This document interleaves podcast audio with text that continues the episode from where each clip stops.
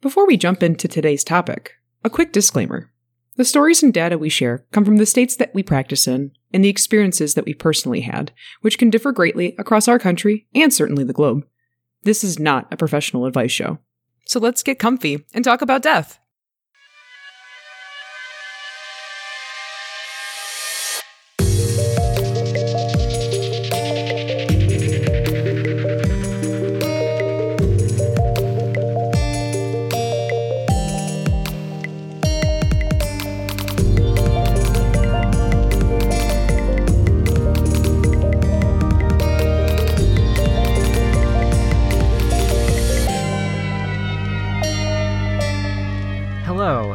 Welcome to Mort Mike, a down to earth discussion on death and dying. I'm Jem. And I'm Red, and this week we're going to crack open a cold one. so, this week we wanted to keep things super chill. We wanted to kick back, relax. We're going to talk about one of my favorite subjects, one of my favorite things to do the autopsy. Woo-woo! Yeah. Um, so this episode is going to be more Jem heavy. Um, I'm going to be doing most of the talking, but Red is definitely going to, you know, have some things to say uh, herself about autopsy and how, how autopsies make her feel, because I know that everyone loves autopsies. Definitely. And then you're going to get a taste of the same medicine next week when you have to listen to me drone on about embalming. exactly. And I'll be the little student not knowing what's going on in the corner. So, like we talked about before in our Death Care 101 episode, autopsies are the evisceration of a corpse, cadaver, dead body, however you want to say it.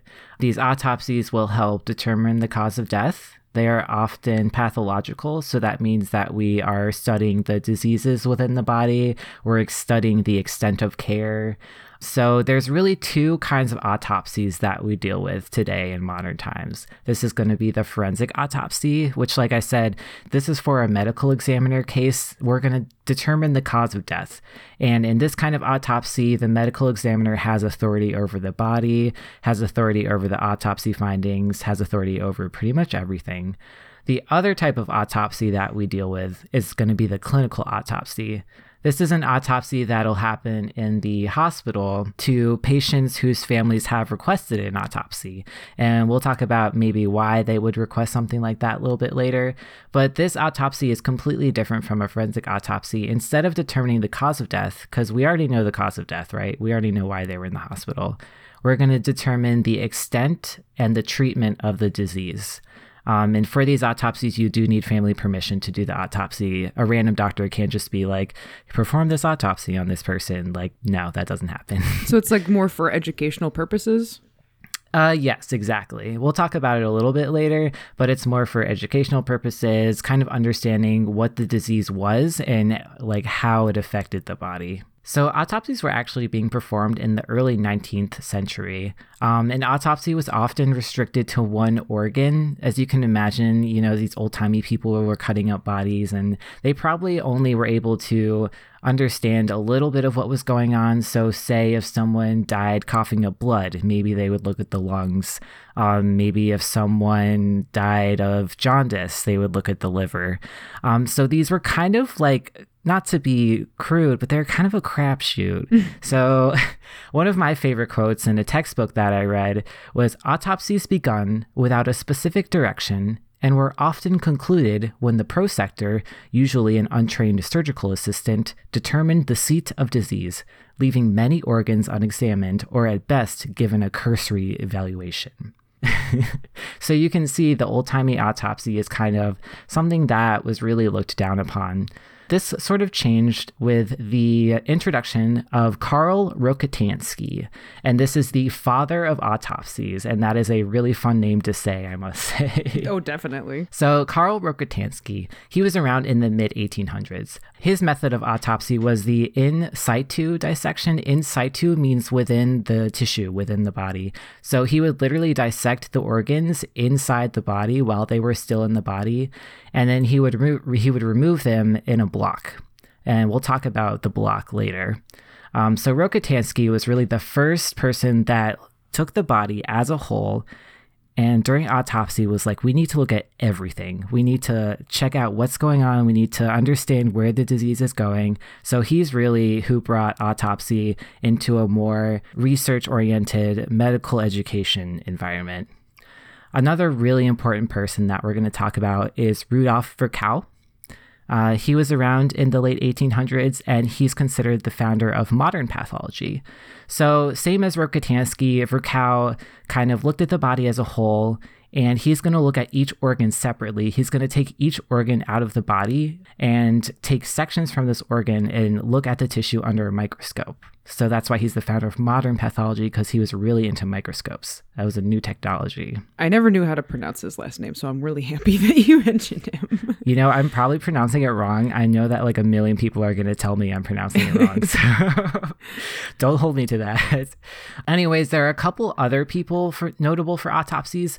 Ghon. he removed organs in three blocks, so three separate masses. I don't know exactly what those are, but I'm assuming it would be like heart and lungs is one block, uh, middle organs as another block, and maybe, you know, bladder and intestines as another block.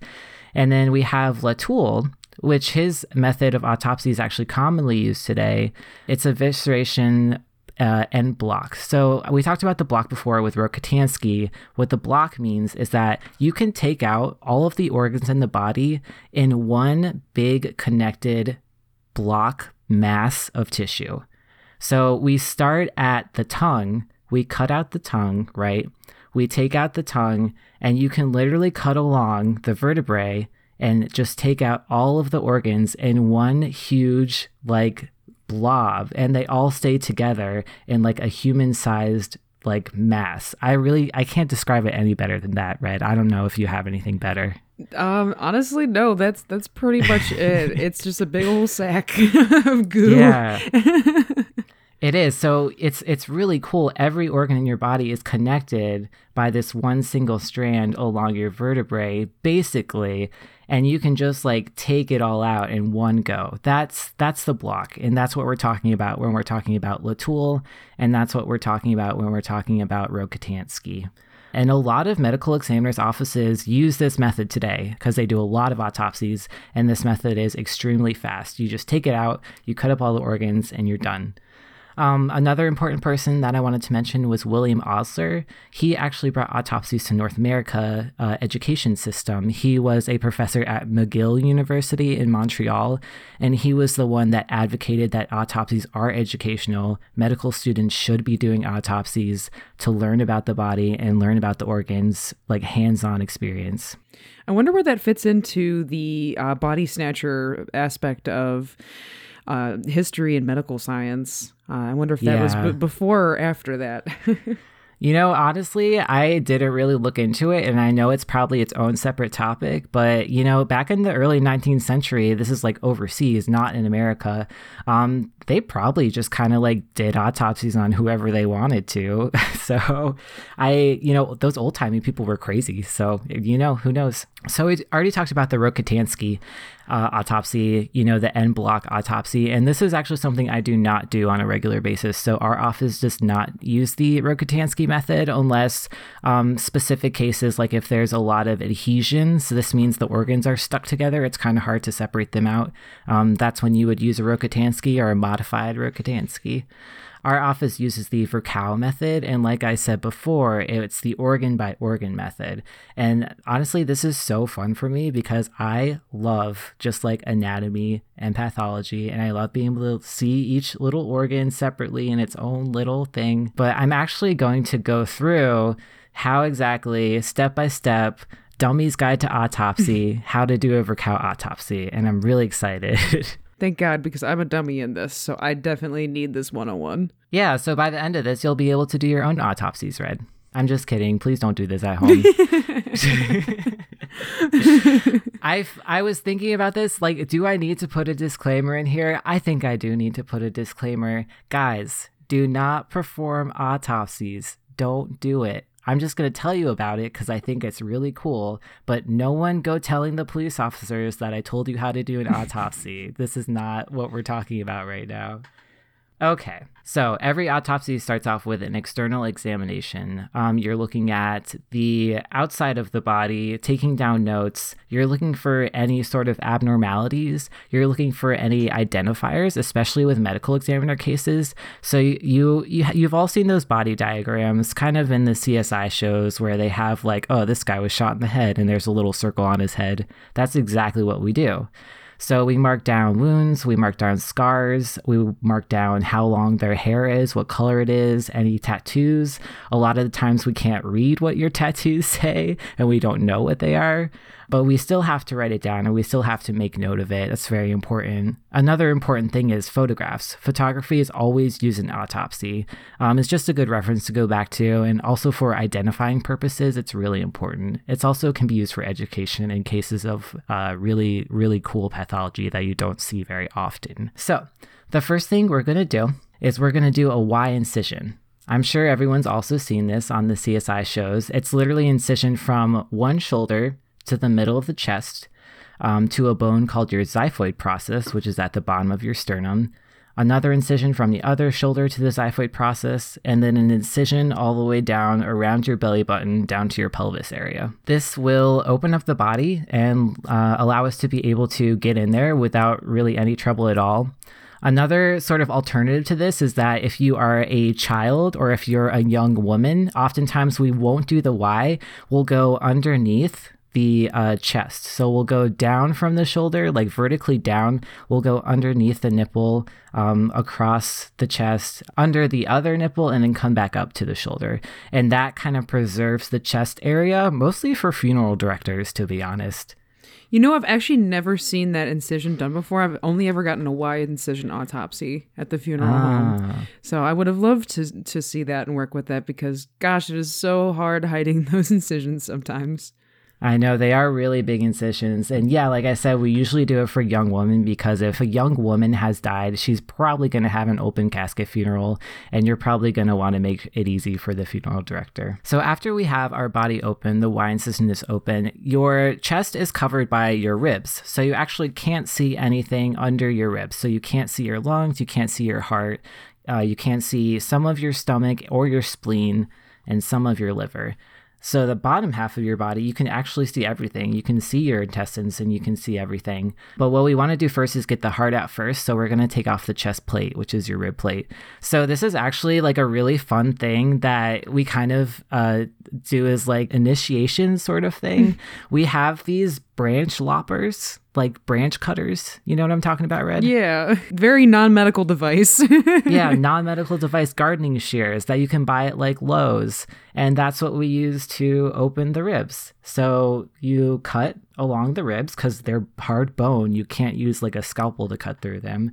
Cut along the ribs all the way up to the clavicle bones and that will allow you to take the whole chest plate off and expose the heart and lungs. It's really fun to see like a terrified medical student do that for the first time, to be honest. Oh, totally. It's pretty metal if you think about it. you never go through your local gardening section the same, I'm sure.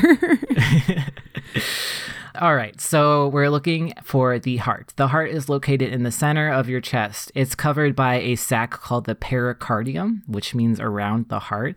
And it's literally this sac of tissue that protects the heart. So we're going to open that up, and there's your heart right there. The heart is really important for pretty much a lot of things that kill people, like heart attacks, myocardial infarctions.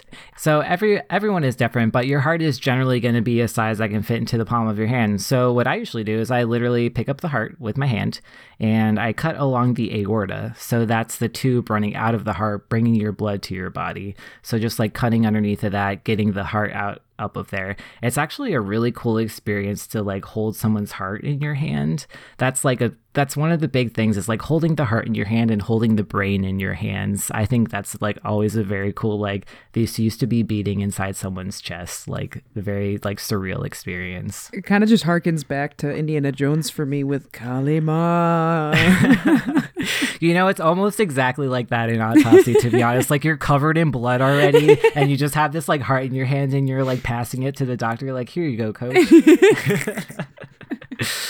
Um, alongside the heart are the lungs, so you want to get those out next. So taking out the lungs is pretty simple, pretty much the same way as the heart. You just pick them up and you cut along the vertebrae, which is your back, your um, your spine, your backbones, right? So you just cut along the edge there, take out the lungs really easy, um, and that's that's all the organs that are in your chest cavity. We're done with that.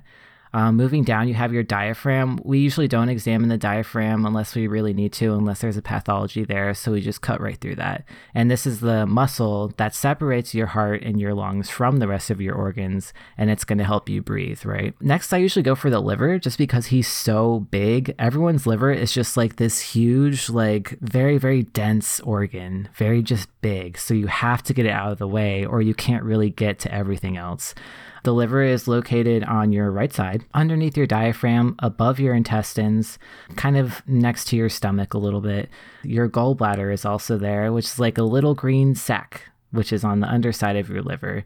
And your liver is going to help with, you know, filtering blood and that kind of stuff. So we're taking out the liver in a very similar way. While I'm doing the autopsy, the only tools that I'm using are a scalpel and scissors. We actually use scissors a lot of the times in autopsy. I know that scalpel is probably something that you think about when people are doing autopsies, but I have a doctor that uses only scissors. They're medical scissors, but they they work the same as everyday scissors that you just like cut out all these organs, and it just helps with like not cutting yourself and not injuring yourself to be honest. Yeah, honestly, there's probably a lot more control over scissors. I would much have preferred that over using a scalpel any day.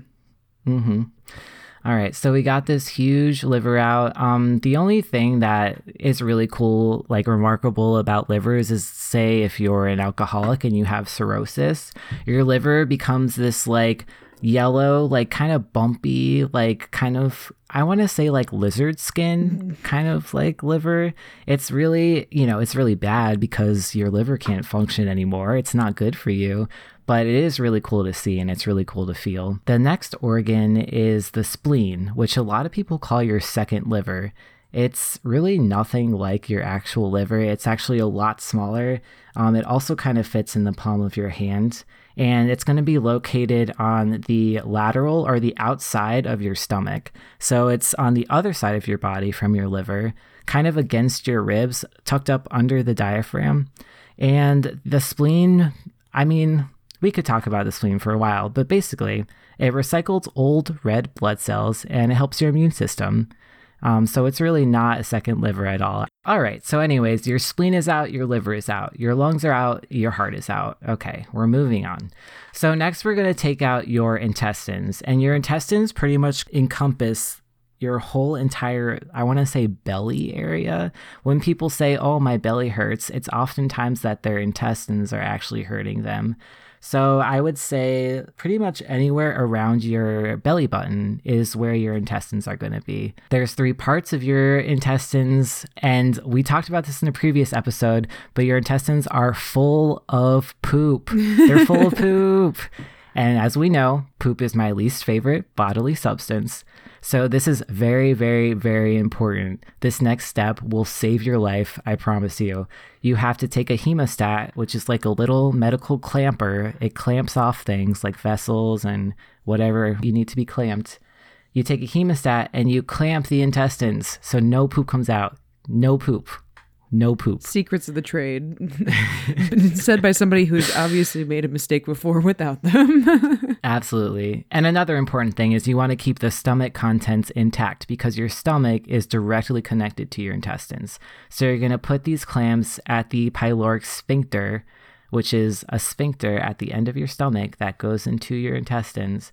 And then you're going to clamp the intestines. Then you can cut them make sure that there's no poop coming out. So the intestines are kind of all bunched up in your stomach, like they're all kind of like mixed up together, like kind of like a snake, like a really, really long, like squirmy worm or squirmy snake or something like this. Um, but when we take them out, we want to be able to examine them. So we literally have to take them out like inch by inch by inch, like in a straight line. So your intestines are 22 feet long. So yeah, we have to take out all 22 feet. I always wondered if you guys had to like cut them apart so you could like squeeze out all the dookie to check in, like see if the intestine had I don't know whatever. we do have to do that actually. You do? Yes. Uh. yeah. So well, this is in clinical autopsies mostly because in in medical examiners autopsies we don't have to. Right. But yeah, so after you take out the intestines, you cut them open like longwise, like you cut. Yeah them open with like scissors and you have to like go through all the poop and like make sure there's no cancer in there, make sure there's no like polyps or anything like this, any necrosis. Yeah, yeah, you have to cut them open and like clean off all the poop and like I don't do that. But um well, I haven't done that in a long time, I should say. Ugh. I just don't even want to think about it to be honest.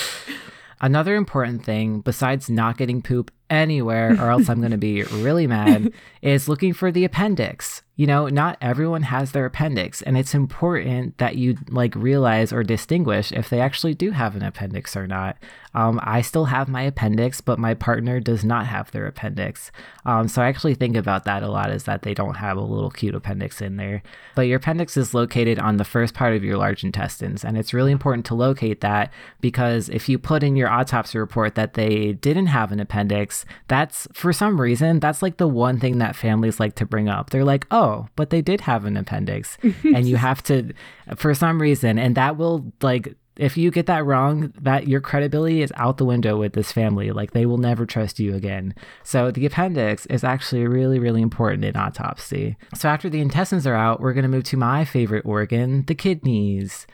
The kidneys are cute little beans that kind of sit on the posterior or the back aspect of your body. So they're kind of against your back, kind of like your spleen. Um, I would say that they're, if you go out from your uh, belly button, they're probably like right beside there a little bit on either side of your vertebrae. Um, your kidneys are actually covered in like a thick layer of fat. Everyone has fat inside their body to varying degrees, so you actually can't see your kidneys until you cut into this fat. And I I just love them. They're so cute mm-hmm. and little. You have to take them out of their capsule. It's kind of like peeling a grape. Oh my god. If you've ever peeled a grape before. Um, so you like stick your fingers in there and you get it out of its little capsule, and they're just so cute and little. They fit right in your hand, and you just cut them out. You know, it's not a big deal, but I just I love the kidneys. The one like gross thing that I do not like about kidneys is that people often have cysts on their kidneys, Ooh. and these are little fluid filled sacs. And for some reason on the kidney, they're often very, very like pressurized. So if you hit a cyst, you can get like a geyser exploding out Ooh. of the body, like into your Ooh. face. It's not very fun, but how common is way that? too often. It is very common. I think I would say it's very common to see a cyst on a kidney. Oh God! Now I have something totally new to worry about. it, it, won't kill you. The cyst won't kill you. They're just you know, unfortunate for whoever gets sprayed in the face during your autopsy.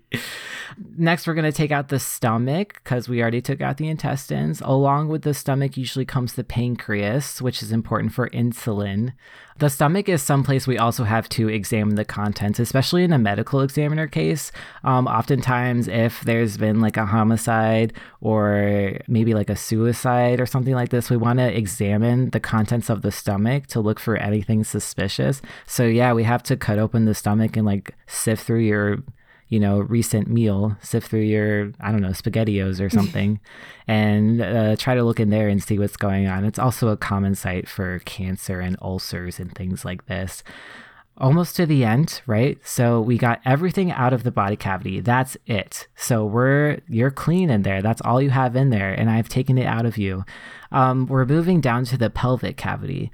This is where your bladder and your prostate, if you have a penis, or your uterus, if you have a vagina. Um, so the prostate comes with the bladder. It's attached to the bladder, actually. So it comes in one fell swoop. You just take it right out.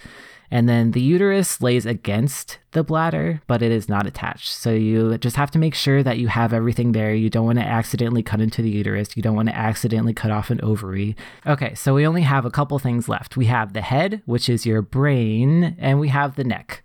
Um, I think the head is like the another one of those like fun like medical student like initiation things, especially that my doctor liked to do. So cracking open the head is a very labor intensive process. You have to peel back the scalp, right? Um, we usually try to make the incision low in the back to help out the funeral director because it is a little bit difficult to cover up, especially if you're bald. Oh my gosh! And why is everybody who who's bald get an autopsy? I swear. we don't plan it that way. I promise. um, so, anyways, you're reflecting the scalp back onto the face and then you're taking a bone saw which is like this crazy like literal like power tool saw and you're sawing open the um the cranium it's a lot of bone noises and a lot of people really aren't about it the first time that they see it happen because there's a lot of cracking involved too. Once you get that off there's your brain right there. It's just sitting there ready to be taken out of its little head hole. One thing that my doctor liked to do is he would turn to the med students and be like all right who wants to take out the brain? And they would literally just be like cowering in the corner like just not like totally not ready for holding someone's brain in your hands. Because that's really just like i don't know. I think it's a cool experience but if you've never done it before like it's extremely scary experience i'm imagining. So the brain can be taken out um, by cutting the brain stem. You literally insert your blade into the hole at the bottom of your skull and you just cut the brain stem there and you just take it right out pretty easy. After the brain's um, gone, you need to take out the rest of the neck, so the larynx and the thyroid gland. Is kind of like where your Adam's apple is. And to do that, you just reflect the skin of the chest back more and you cut along the carotid arteries. Make sure you don't nick those. Funeral oh, director will not be happy if so you do. mad. and uh, yep, you take it right out with the tongue. Sometimes you can leave the tongue in there. Uh, and then you're done. That's an autopsy. Doesn't that sound easy? so easy. like I said, do not try this at home. But really, there's only a couple organs that you have to be concerned about getting out during autopsy. I did kind of breeze through, so I didn't go into too much detail. Um, but that's pretty much it. That's what I do every day at my job. I will say one safe way of getting to know an autopsy without doing a lot of illegal things um, is to take an anatomy class in a high school or college course because they will let you do autopsies on like fetal pigs or cats or other things. That's true. Also, taking a cadaver anatomy class is very, very cool because you actually get to see like a like an embalmed human cadaver, and you get to see the organs up close. They're embalmed, so they're a little bit different, um, but you still get that kind of effect of seeing like an actual human autopsy. Um, which I think is really cool. I think there's also probably some videos on YouTube about you know anatomy and and actual human anatomy that you can look at. I actually remember watching a special on Netflix at one point that was doing an autopsy of uh, a morbidly obese person. It was actually just a special on morbid obesity, but they did an autopsy mm. during it, hmm. and it was super crazy. Like they showed the whole yeah. thing. Let me tell you, those autopsies are something else for sure. So imagine doing all of that, except, you know, on top of you is like 200 pounds of like actual fat, like slippery, greasy grimy fat. It's not fun. Not it's to not mention great. that the organs, I'm sure, slippery as well. I mean, that's what I was going to mention earlier. Like, I how many times have you dropped something on the ground because it's so slippery? oh my gosh, that's so funny. Actually, yeah, that does happen. And you know, we just like pick it up and it's Dust wash it off. It off. it off. they are. It's everything's. Yeah, that's the thing about autopsies. Everything's bloody. Everything's slippery. There's oftentimes poop everywhere because people don't respect me.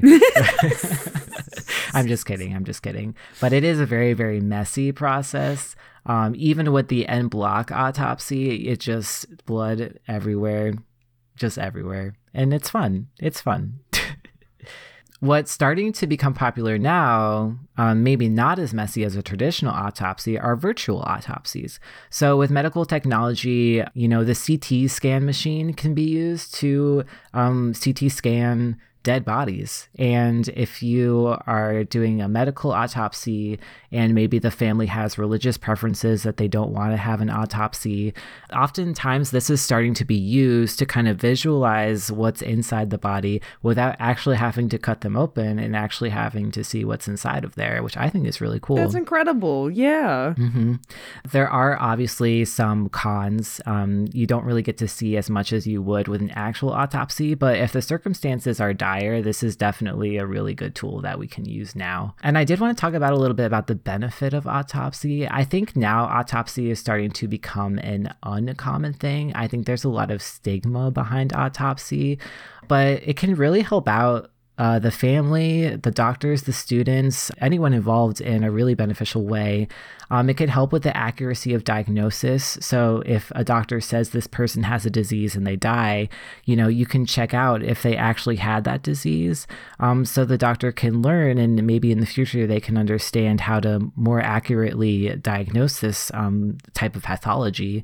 It also gives you a good outcome of therapy. So if someone has cancer, they tried all these things, they didn't know if they worked, like why did they die? We can actually use an autopsy to determine if the therapy helped, how did it help, how much did it help. Um, it also reduces malpractice risk. So it, it protects physicians, which is really, really important and it's the most cost effective post mortem examination. Like I said, t- you could do a CT scan, you could run all these tests, but they're really just very expensive. And an autopsy requires one doctor and one autopsy tech, and that's about it. You can also determine any uh, hereditary or contagious diseases. You can let the family know what to look out for if someone has like a, a congenital heart disease or a genetic condition. The other people in the family can be made aware of this and they can understand what to look out for in their own health. Um, it can help with the grieving process. I think that autopsies a lot of the time give people closure. I'm not sure if you know anything about this, Red. Yeah, definitely. Um, it's not super often, but it does happen where a family will order a private autopsy after somebody passes away because they just they don't agree with what the doctors were saying. They think that there's no reason that this person should have passed away with the treatment they were receiving or whatever have you. And so yeah, we will find uh, that families will order themselves an autopsy uh, privately just so they can understand what exactly happened. And of course, autopsies are also really important for medical education. These doctors, these young doctors that are going to be treating live patients, they should know how the body looks and how it works in real life. I think that's an incredibly important thing for uh, medical students to have access to is like live autopsies. Well, I'm not going to say live autopsies. we actually had to fight uh, the medical students for cadavers in Mort School. Yeah, it is usually a battle. Um, clinical research is important, and also the medical legal autopsy is key for justice, especially nowadays. There have been some uh, recent cases and, you know, very, very um, publicized death events that have happened where an autopsy was super important for finding justice for these people. Autopsies don't lie. Doctors can't lie about autopsies. Um, so eh, having an autopsy is very, very important for this kind of thing, too. Definitely. I've gotten to work with some medical examiners. Um, I'm not sure about you, Jem, but some world renowned ones that have worked on major cases like Casey Anthony and things like that. So it's awesome, like getting to know these people that have been so influential and important and key in actual justice. Yeah, I actually learned how to do autopsies from the medical examiner that was on Jeffrey Dahmer's case, Whoa! which is very, very cool, I must say myself. But yeah, so having this education about autopsy and being able to um, see the human body in this way, I think is just so cool. And I just wanted to share a little bit with you guys, even though it wasn't a real life autopsy, I didn't get to actually show you. Now you kind of understand what happens when, say, your, you know, grandpa dies of cancer and the family wants an autopsy. You can kind of educate your family and kind of help them understand what that means. Well, that was really awesome, Jem. Thank you so much for sharing that with me. I've always been super fascinated by the uh, autopsy and, and, medical examiner side of things because that's what I wanted to do. So um, it's nice getting to hear from you about that. And I'm really excited to share embalming with you next week. Yeah, no problem. I'm excited to learn about embalming next week as well. But that's going to be it for this week on Mort Mic. We'd really love to connect with you guys on socials, so please like, follow, and subscribe to us on our Facebook, our Twitter, and our YouTube at Mort Mic Podcast. That's M O R T M I C P O D C A S T. It would mean a lot to hear your feedback, so please tell us what you think in a comment and drop us a rating on whatever podcast hosting site you use.